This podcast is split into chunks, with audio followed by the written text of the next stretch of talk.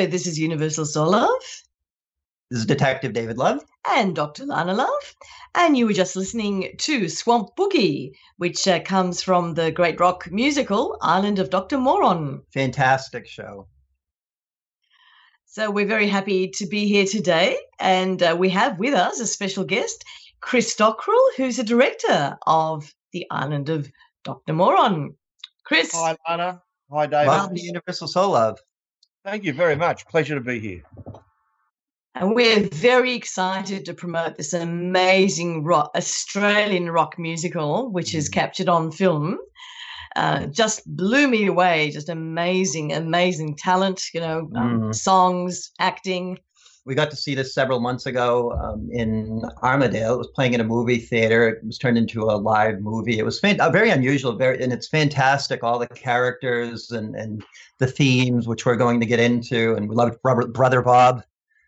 Yeah, yeah, Classic. um, yeah, yeah. Um, so I know this is going out across the world. So um, maybe the listeners might be interested in knowing that Dr. Moron started as a school musical, like a lot of famous rock musicals start in in the world.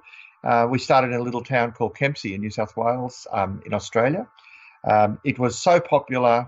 We had people, adults, coming back. with four out of five shows, and my wife and I um, realised that we were onto a winner, and so we put it on a shelf. Waited till we finished our teaching careers, which we were very passionate about, and then went out into the world and created a professional live production of the show. It was a much leaner and meaner production than the school show. Um, it ran for four weeks in the heart of Sydney with a cast of professional actors, singers, and dancers. Um, during that four week season, once again, we had many people coming back skiting that they'd seen the show five, six, seven times. They loved every time they went away, they would bring back more people to see it. We filmed the show extensively over the four week season and then spent 10 months in the studio in um, 2015, um, sifting through the reams and reams of, um, of material that we had. And we produced the first and only cinematic film of a live rock musical in Australia. So then it went on the road. It's been over uh, most of Australia, and you guys were lucky enough to see it in another country town called Armadale. Um, it started its journey 200 metres from the Sydney Opera House, which people from all over the world would know where that sort of sort of is. Um, yeah, so we've been to major cinemas, small country halls with it. Thousands of people have seen it, and we're now um, doing the world. We did London in um, February, Canada in March, and we're in Nice in about two weeks' time, two weeks before the Cannes Film Festival. So there's a potted history of it.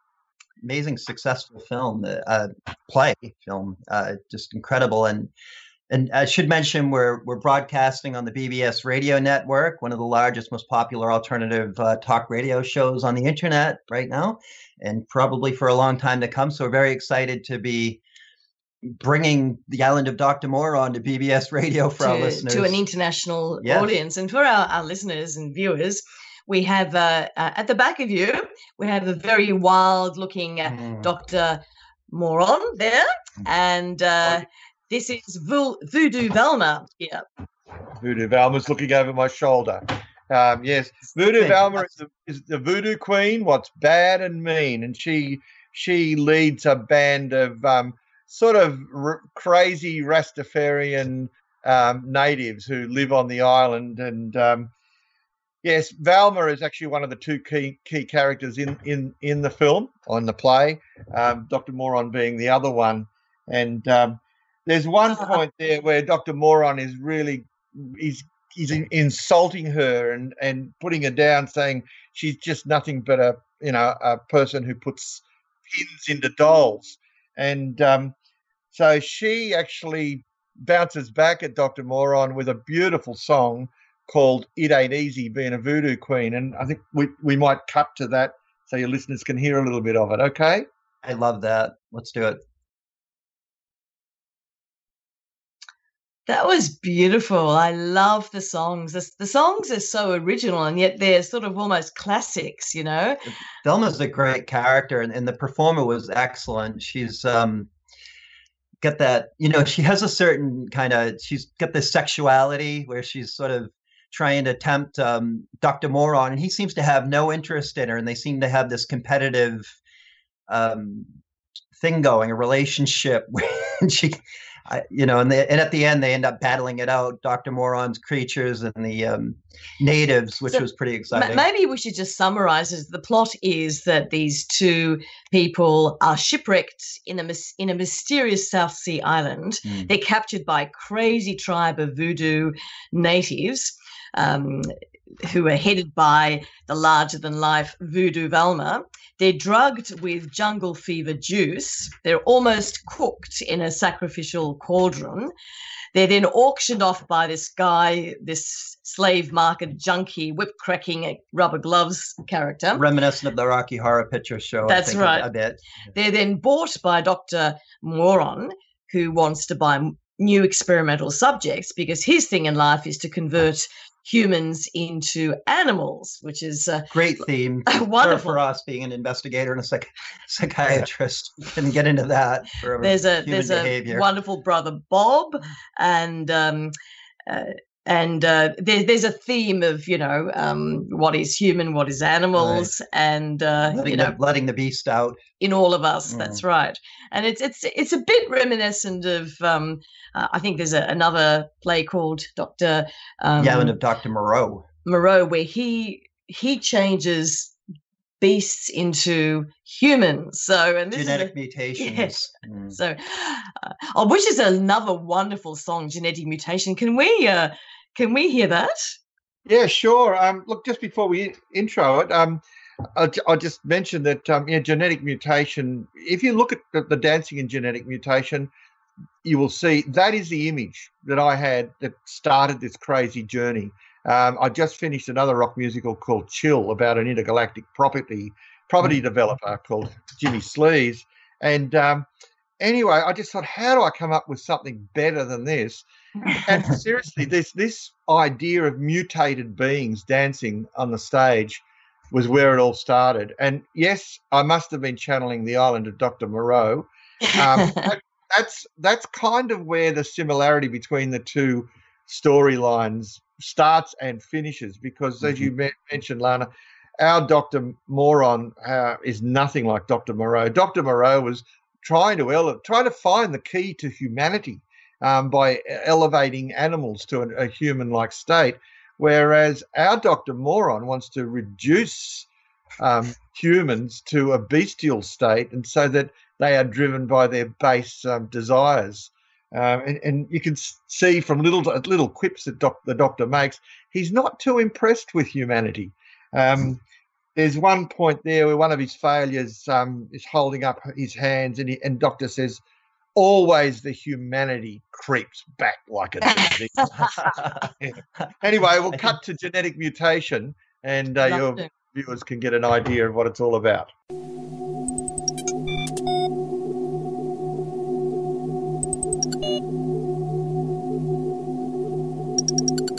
I love it. It's got Great, it's a great song. It rocks. yes. I think our, our listeners will relate to this in the spiritual community, in the activist community. It's uh, about human nature, and of course, we're, I think we're trying to do the opposite on Universal Soul Love. We're trying to raise the vibration of humanity, but this is a really interesting philosophical conversation. I'm not sure we're going to get that deep into it, but well, well, in fact, I mean, who's to say that animals aren't higher than us? Because they are Oh. very, they're mindful. They're always in the Sure. moment.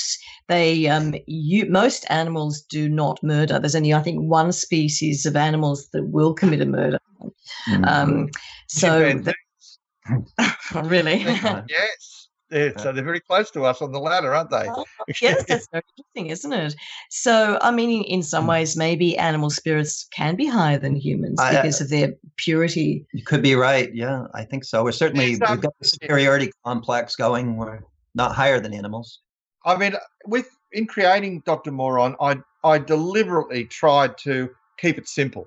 Um, I, I I I don't know if peop- if people look look up what I've done. I've written a lot of plays, um, and most of them are very serious, very serious thematic undertones. With our musicals, however, I really believe that when people go to musicals, they go there to have fun, and it, and I was really chuffed that um, one of the major luminaries who have endorsed our show is Matthew Reilly, who is an international bestseller. And his line of endorsement was, "If you want a good night out, go and see Moron. Moron fun."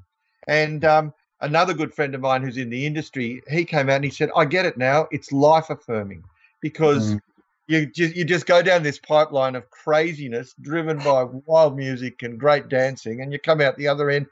You've got to be smiling. You've got to have, you know, you, you have to have enjoyed it. And, you know, And you, you what- felt that. I mean, that night, that night at um, Armadale, that you could Look, feel it in the audience. That's it. We we we went out to have fun. We were looking for just some entertainment, you know, not a lot of intellectual stimulation because we get enough of that between the two of us with our professions.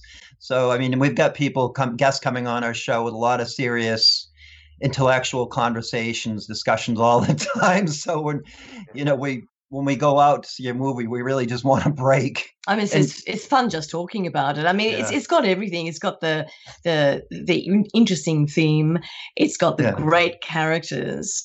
It's got fantastic music. It's got great Visually, energy. it's amazing, and and the way that you've actually put it together in a film, I, I believe you used a huge number of cameras, but you you it actually makes you feel like you're in the film. Mm. I don't know how you did it. Yeah, very unusual. That's a- that is a really Excellent. common a common um, comment that we get. In fact, in one of our Vox Pops, um, people can see it online.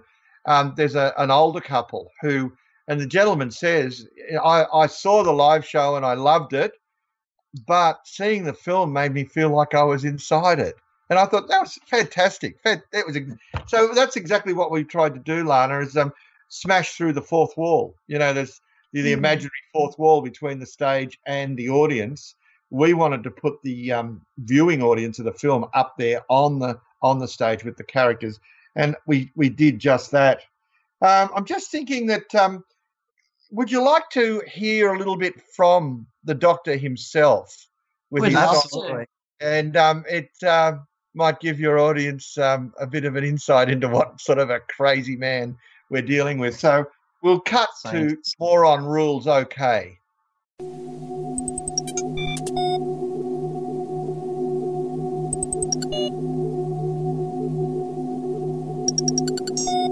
Yes, he certainly is a character. Uh, I can't help as a psychiatrist try to diagnose him. Which personality does he have? Is it narcissism? Is it psychosis? is it bipolar? PTSD. I think he might have all everything. Yeah, He's got a I, bad um, I, childhood. remember, I remember that that really funny scene from Fawlty Towers where there were two psychiatrists staying in Basil Fawlty's hotel, and they came out of their room one one time to find Basil in a fetal position, jumping up and down. And one of the one of the psychiatrists said to the other, "There's enough there for a whole conference." And, uh, I'm. And I think with Dr. of- with Dr. Moron, there's enough there for a week long conference. I think. yeah, Oh, there's- boy. there certainly is. Yes. yeah. Mm. Um, Um, you mentioned um, um, brother Bob earlier. Um, he he started this interview with um, Swamp Boogie. He's an interesting character. He uh, we, it was just so great to get him. He um, uh, Wayne McDaniel. He's been in quite a few films like um, Superman Returns, Son of Mask, The Sapphires, um, and to get him was a gold mine. And um, to put his six foot seven against um, Valma's five foot something, um, they make a great pair, as you saw, like the, the, the really short Valma, who's about half his height, really. Um, but yeah, Brother Bob, one of my favorite songs in the show is Mission Statement. Um, it rocks. It just rocks so much. And uh, yeah, it's it's one of the ones. Whenever we set up a film in a cinema, that's the that's the sound test I use, mainly because I just love hearing it over and over again. So I'm just wondering, will we will we cut to Mission love Statement to hear, love to hear that. Uh, and Brother Bob?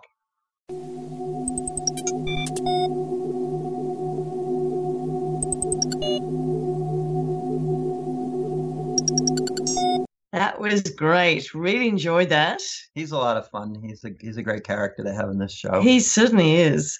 Yeah, yeah. And uh, I just love the way the natives get get into it. You know, when he when he says, "Got to got to um, save the heathen, convert their soul." gotta Right. do some rock and roll. Yeah. but I mean that's part of the. That's a really good example though of, of the way we tried tried to structure this film, because um, it, it's a very loose narrative thread. Now, I said on the last night when they dragged me up on stage that, I mean, I've been writing plays and directing and producing them for 30, 35 years. I know all the rules, and I deliberately broke some of them with Moron. And I think that's that's what you're supposed to do. You're we like people to, break rules here. yeah, yeah, and I, you know, chip away at the edges and give the audience something different. So, with more, with the whole story of Moron, you, the audience, are swept ashore with Edwina and Dougie, and basically the the storyline is follows their adventure for one night on this crazy island, and so that's why, you know, um, halfway through it, you get this crazy preacher singing a song like Mission Statement. There's no other reason for it, but it works, you know. Yeah. Oh, and you've got the the beautiful blonde Edwina who's sort of Olivia like Olivia Newton John from Grease, and she gets on there in leather pants and does her rock song, and I remember yeah. that was yes, um, fantastic. Um, um, that we're not we're not going to it won't be a spoiler to say this but edwina and dougie as you said they're washed ashore they're, they're, they're captured by natives they're just about to be cooked and sacrificed when um, voodoo valma gets this great idea wow and there's a rich mad doctor on the other side of the island let's um, have an auction and sell sell these to to him for experimental subjects. So moron buys them and he drugs edwina and hypnotizes her. And uh, it's great because Edwina and Edwina and Dougie start the show as this innocent couple um, in their sailing gear from you know being washed ashore, and then we see Edwina wheeled out in this sexy, really tight-fitting leather pants and black top, as you mm. said, a little bit of Olivia Newton-John from Grease type image, and um, yeah, the doctor the doctor hypnotizes her, lets her go, and tests his power over her against Dougie, her man. And there's a great song that ends um, Act One called um, Under Doctor's Orders, which um, really shows the power of Moron. So we'll mm-hmm. cut to, to, that. Is that okay? And um, gives, give your people a taste of Under Doctor's Orders. They're going to love this one. okay.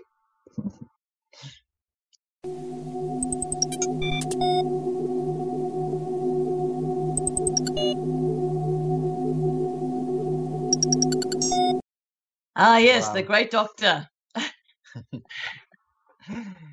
he, uh, he, mind he's, control. He's a bit of a control freak, isn't he? Uh, definitely, definitely. and, um, as we as we travel further into the story, we realise that, um, that, as we said, the doctor has a lot of hang-ups, and, and um, there are references to his mother, um, and he spits the word out, "my mother," and because um, she used to leave him in the local uh, in the in the local cinema, which was called the Oedipus Cinema. Oh. Um, so the psychiatrist and psychologist might pick up on that. Um, so there is a, twisted, a twisted Oedip, Oedipal complex going on there with him.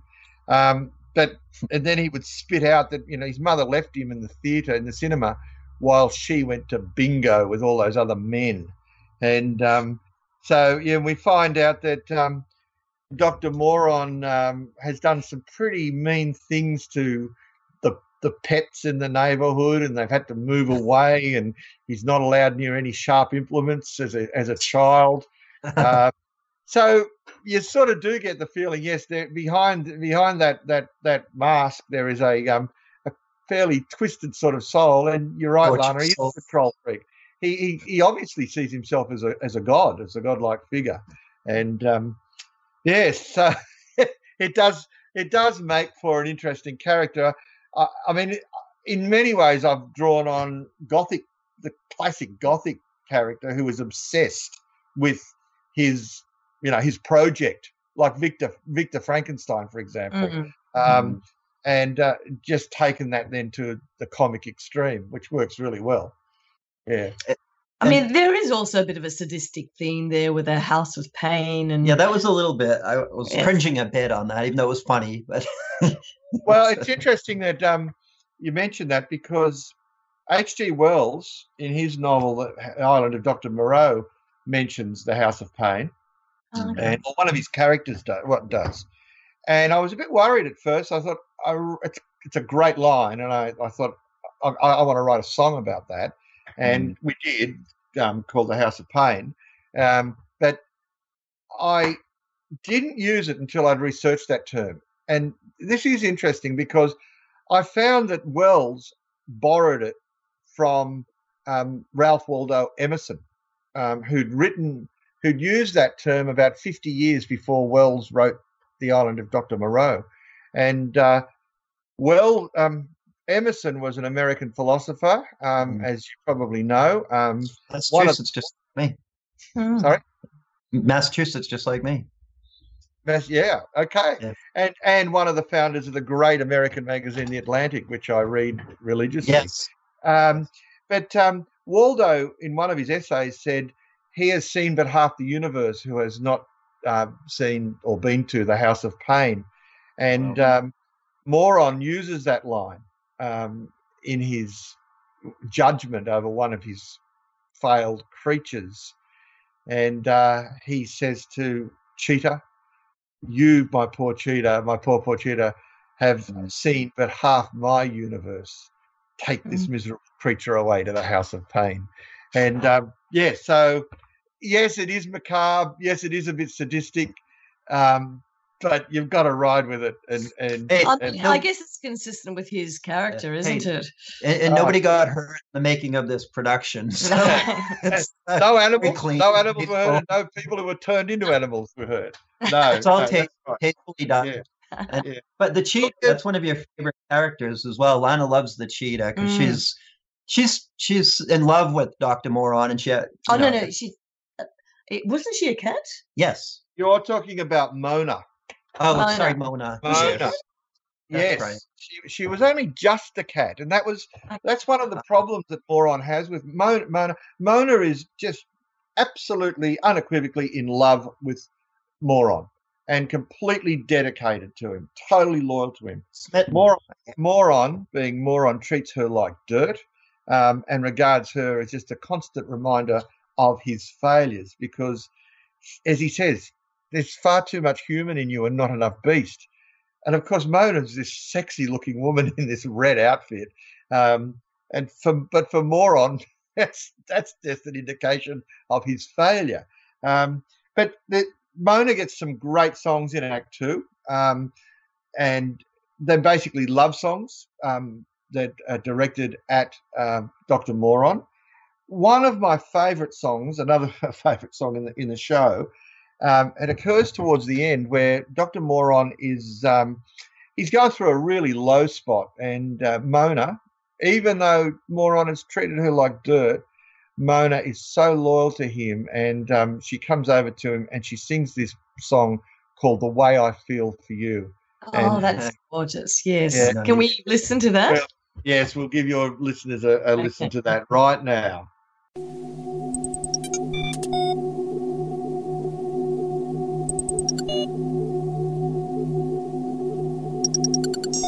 Beautiful. What a beautiful love Mm. song.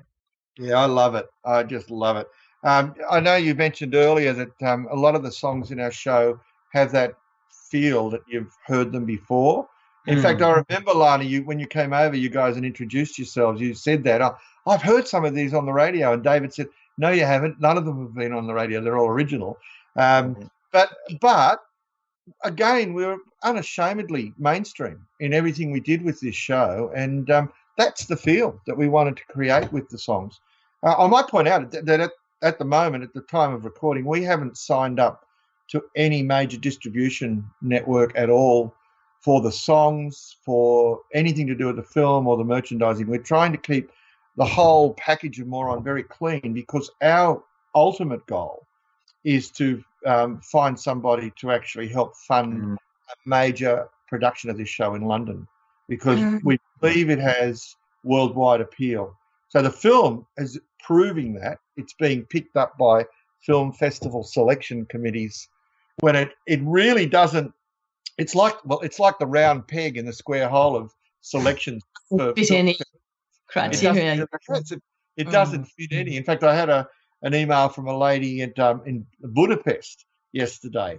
Said, "Oh, maybe you should put it in the documentary section." And I wrote back and said, Documentary. "It's section. anything but a documentary." yeah.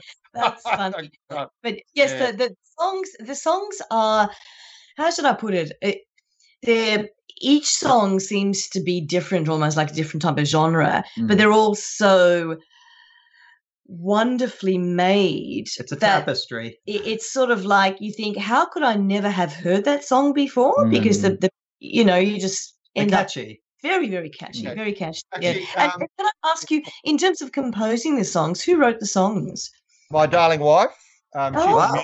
she's the musical genius, um, and I'm just the crazy guy that comes up with the lyrics and the structures and everything. And so, I mean, I'll I'll, I'll know when I write the lyrics of a song. I'll know what that song is meant to be, like what meant to feel like. Is it blues, rock? Is it slow? Whatever. Um, I might provide Lynn with just a basic chord structure, but then I just leave it to her to work out the melody, and that's the way we've done it with five rock musicals that we've written. Wow. But uh, You've written actually, five. Wow. yeah, one of the songs that um, that we haven't got to yet is called Voodoo Zydeco, and actually it goes to what you were saying then, because we definitely we, we wanted to provide a, a, a wide range of, of musical genres, which we did, and including uh, our own take on um, Zydeco music. So this song, Voodoo Zydeco, which we'll cut to in a minute, sung by Balthazar, who is um, Voodoo Valma's right hand man, and he's he's a real dimwit, absolute dimwit.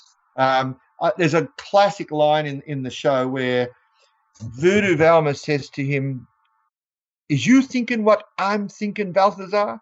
And Balthazar says, You just tell me what to think, Voodoo lady, and I'll think it right away. Yeah.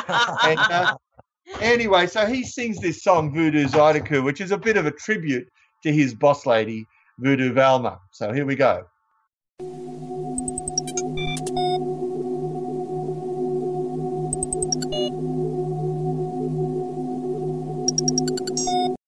We've got about two minutes left. Brilliant, brilliant. Love it. Yeah. Absolutely love it. I love the acrobatics, the um, the arrangements, the dance arrangements, and everything in this show. It just it was so much high energy going on. Especially, I mean, the natives were kind of my my part of my favorite.